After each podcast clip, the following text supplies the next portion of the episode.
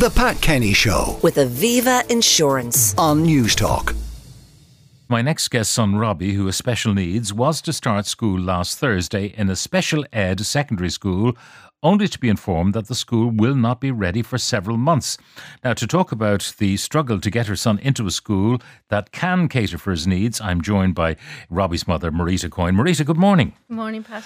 Now, let's uh, recap uh, because we've spoken before about uh, Robbie's dilemma, but let's talk about him. He's finished primary school. He was in a regular primary school. He was. He was in a mainstream school. He had strong resource. He had an SNA and um, resource around him. So, you know, it was it was it was good for him at the time for socialization. But you know, he needs to move on to a different different um, pathway now. He needs life skills. He needs support in that capacity so he can live an independent life. Yeah. So. so, so he won't get that in the regular school, even with SNA, because it'll be, you know, so I- much going on. Yeah, and I just feel it's it's probably not a suitable environment for him because, you know, loud noises. Um, a lot of people he, he he gets frustrated, he gets disorientated, and you know, it's it's not it's not a, a good environment for him. I don't think it's what he needs. Now, you've told me he's a character, He is. but that's with you and with people he knows, I Yeah. suppose. In a, in a, a broader milieu, um, he finds it hard to communicate. He does. I mean, he, he does have some words. He understands everything that you say to him, but he, you know, he's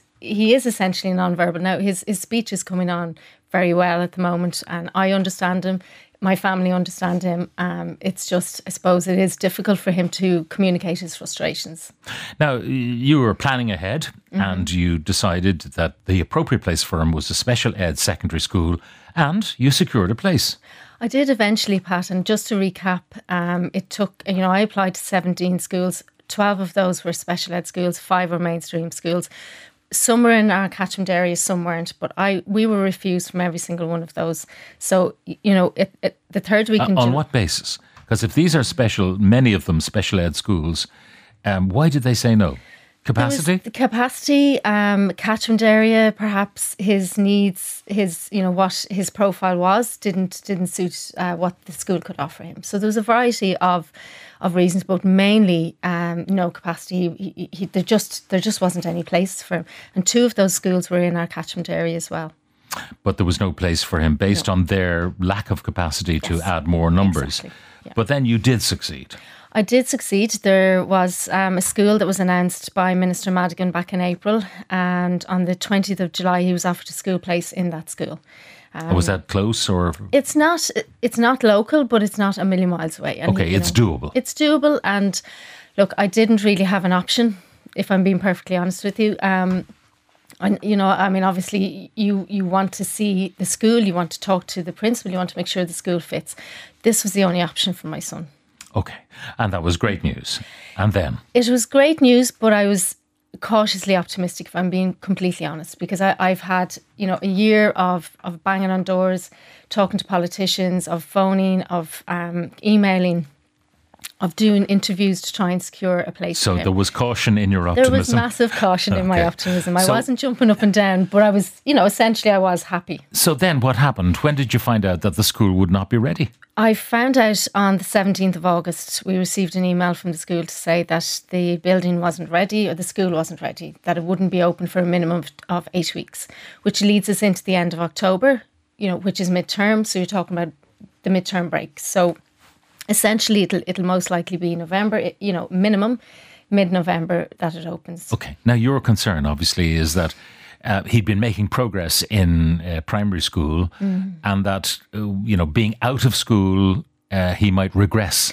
Absolutely. And I mean, what happens to my son? Does he stay at home? You know, um, you know, he should be starting school. I was given, I was given the, um, previous to this, I had been aware that home tuition was obviously an option for him. Um, I wasn't aware that home tuition has to be organised by the parents, and what I what I mean by that is the parents have to apply for the funding to the Department of Education, and they have to recruit the teacher. You know, so- I, beg your pardon? Yes. The parents have to find the teacher. yes, So they'll fund it, but then uh, uh, we were talking about the Ryanair model of serving yourself a cup of coffee in a service station rather than sitting down and being served by a barista. So it's the same sort of thing. it is. Yeah, it is. And Serve and- yourself. Yeah, and I mean, I found this out the week that he was due to start school, and you know, I I have to say, Pat, this has been a long journey for us, and I've been, you know, I've been professional. I've I've tried to keep my calm and keep my emotions out of it and just tell the facts. But last week just cracked me. I have to say, I just, you know, I just felt that it was another thing that was uh, up against us that I had to fight for. Yeah. Now, now you had obviously been in touch with the department uh, over your difficulty anyway, and uh, applying for all these schools. But instead of automatically qualifying for the funding, let's take part one. Mm. You have to then apply for the funding and prove that you deserve it in some way. Yes, and I will. I, I you know, I think it's worth mentioning that I am dealing with um, my SENO. So the SENO is a special education needs officer, and there are people in the NCSE who are helping me. These are people on the ground that are thinking outside the box and trying to find a solution for Robbie in this instance. But the rules are the rules the rules are the rules and you know my whole issue is that the decision and the practices of the powers that be the ministers and the people in in you know in the department of education that can make these decisions are failing parents. And they're failing our kids who need this support most and they're they're most vulnerable in society. Our kids are falling through the cracks and that's that's okay so, so have you applied for the funding I have applied for the funding. I was assisted with that through my my SENO, the special education. Okay, so the people officer. on the ground are helping you enormously. People on the ground are helping me, you know, but it's the decisions that have been made that are filtering down. And, and also, you know, the people on the ground, their hands are tied.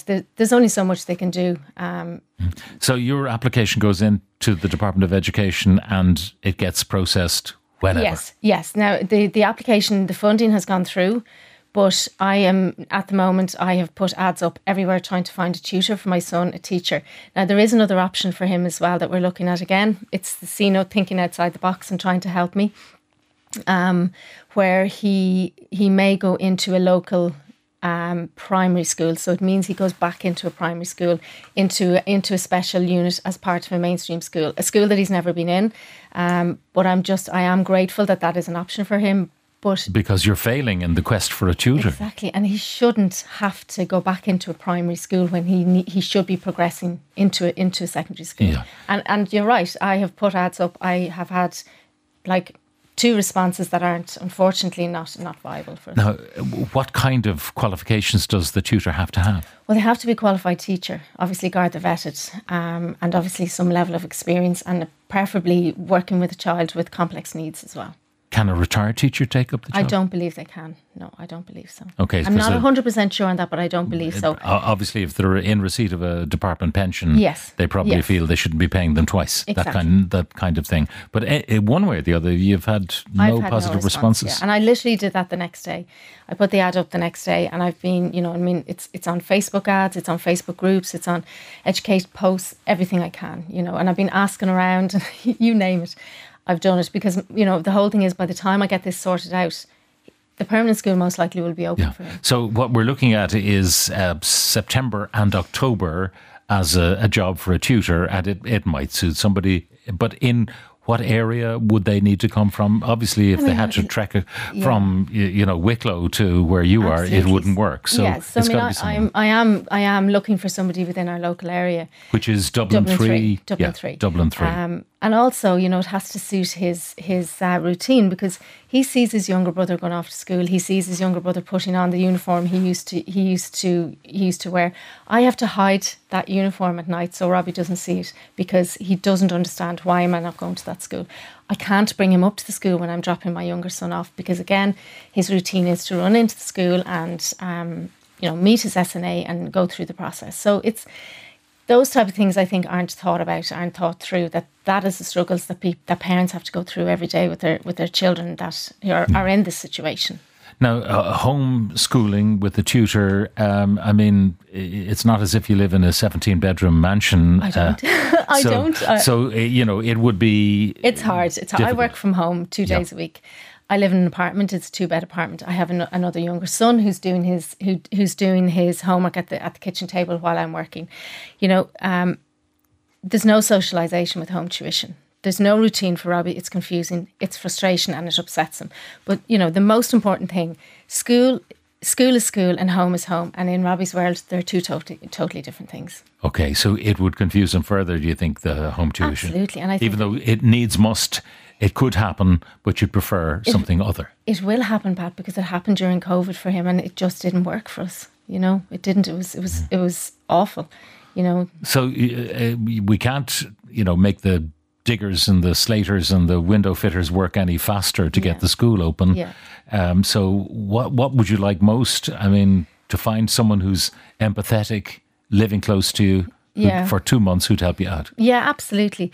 And I mean, I, I, you know, I, I'm hoping that this school, this other school option is is going to be. And as I said, I'm grateful for for the opportunity from the principal to to take Robbie for a few for a few weeks, wh- whatever long he can. Um, ideally, he should be in the school he's in, and I know that's you know, in an ideal world, that's what should happen. But my my whole issue is that there's no pathway, there's no proactive planning for our kids, and I've said this many times. Robbie was born with Down syndrome. That diagnosis is not going to change. It's no surprise he has to move from junior to senior to secondary and thereon after to the next stage of his life. So why isn't there proper planning put in place for our children? These children are coming up through Yeah. the system. So, in a sense, once they're into uh, primary school, whatever, they're forgotten about until the next crisis. Yeah, yeah, I know. And I mean, you know, like they know the the department knows that these children need need the next step and they need, you know, they need life skills, they need uh, help through the education system into adulthood and beyond, and they're not getting it. Um, and the pressure on me as a parent is consistent and it's insatiable. And the Department of Education are not being proactively supporting my child. And, you know, I'm not the only person. Yeah. This past year has been so stressful. Um, it's uncertain and it's put a massive strain on me. And I know for a fact I'm not the only person in, in Ireland, up and down the country that's So you're not doing this. it just for Robbie, but no, for no, all and the I think parents it's out there. important to talk out about it. Like you know, and you know, I am, I am hopeful that Robbie will something will work, will work out for him. But Well, so many uh, texts coming in. Absolutely dreadful. Our government is a joke. Uh, uh, how can a mother get a teacher when principals of schools can't get teachers? Another one. Robbie has a fantastic mother. well, there you are. Marita, you. are a fantastic mother. Thank you, Thank you very much for uh, joining us on the programme. That's Marita Coyne. The Pat Kenny Show with Aviva Insurance. on News Talk.